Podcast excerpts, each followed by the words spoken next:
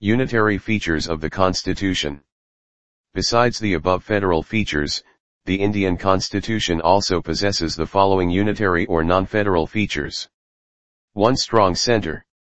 The division of powers is in favor of the center and highly inequitable from the federal angle.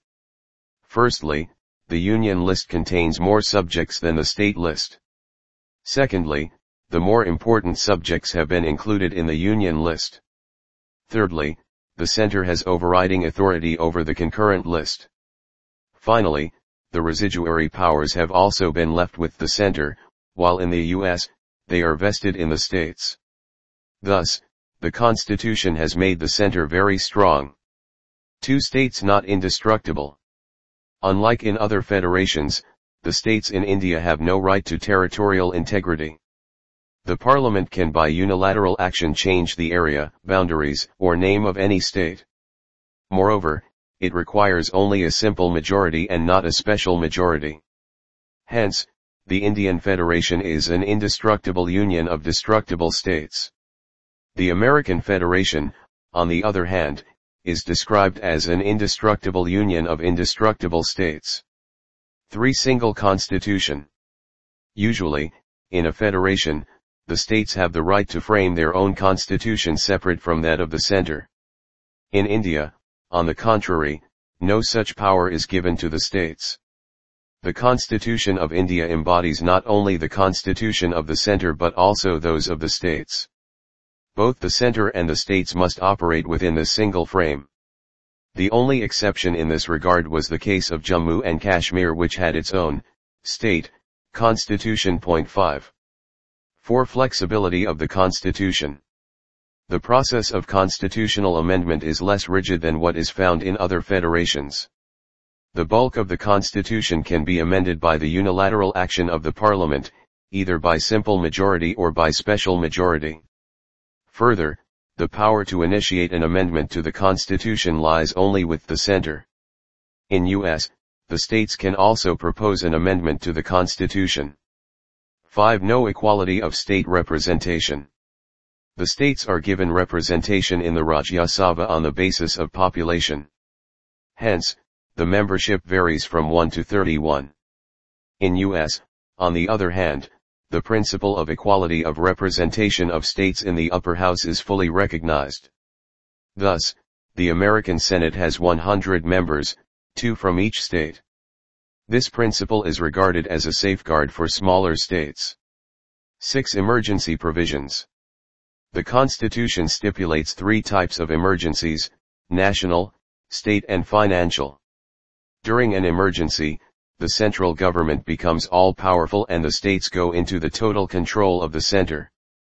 It converts the federal structure into a unitary one without a formal amendment of the Constitution.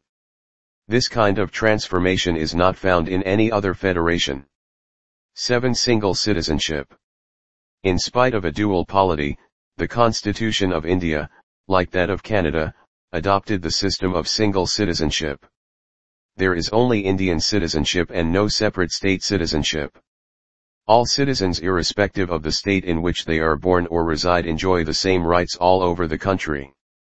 The other federal states like US, Switzerland and Australia have dual citizenship, that is, national citizenship as well as state citizenship. 8. Integrated Judiciary The Indian Constitution has established an integrated judicial system with the Supreme Court at the top and the state high courts below it. This single system of courts enforces both the central laws as well as the state laws. In US, on the other hand, there is a double system of courts whereby the federal laws are enforced by the federal judiciary and the state laws by the state judiciary. 9. All India Services In U.S., the federal government and the state governments have their separate public services.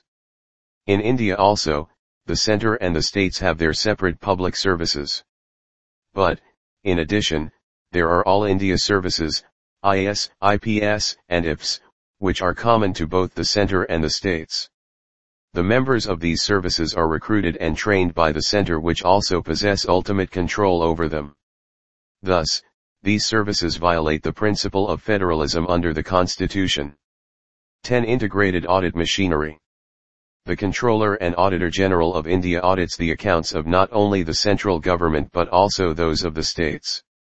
But, his appointment and removal is done by the President without consulting the states. Hence, this office restricts the financial autonomy of the states. The American Comptroller General, on the contrary, has no role with respect to the accounts of the states.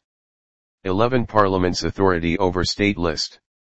Even in the limited sphere of authority allotted to them, the states do not have exclusive control. The parliament is empowered to legislate on any subject of the state list if Rajya Sabha passes a resolution to that effect in the national interest. This means that the legislative competence of the parliament can be extended without amending the constitution. Notably, this can be done when there is no emergency of any kind. 12. Appointment of Governor. The Governor, who is the head of the state, is appointed by the President. He holds office during the pleasure of the President. He also acts as an agent of the center. Through him, the center exercises control over the states. The American Constitution, on the contrary, provided for an elected head in the states. In this respect, India adopted the Canadian system. 13 Integrated election machinery. The Election Commission conducts elections not only to the central legislature but also to the state legislatures. But, this body is constituted by the President and the states have no say in this matter. The position is same with regard to the removal of its members as well. On the other hand, US has separate machineries for the conduct of elections at the federal and state levels. 14 Veto over state bills. The governor is empowered to reserve certain types of bills passed by the state legislature for the consideration of the president. The president can withhold his assent to such bills not only in the first instance but also in the second instance. Thus, the president enjoys absolute veto, and not suspensive veto, over state bills. But in US and Australia, the states are autonomous within their fields and there is no provision for any such reservation.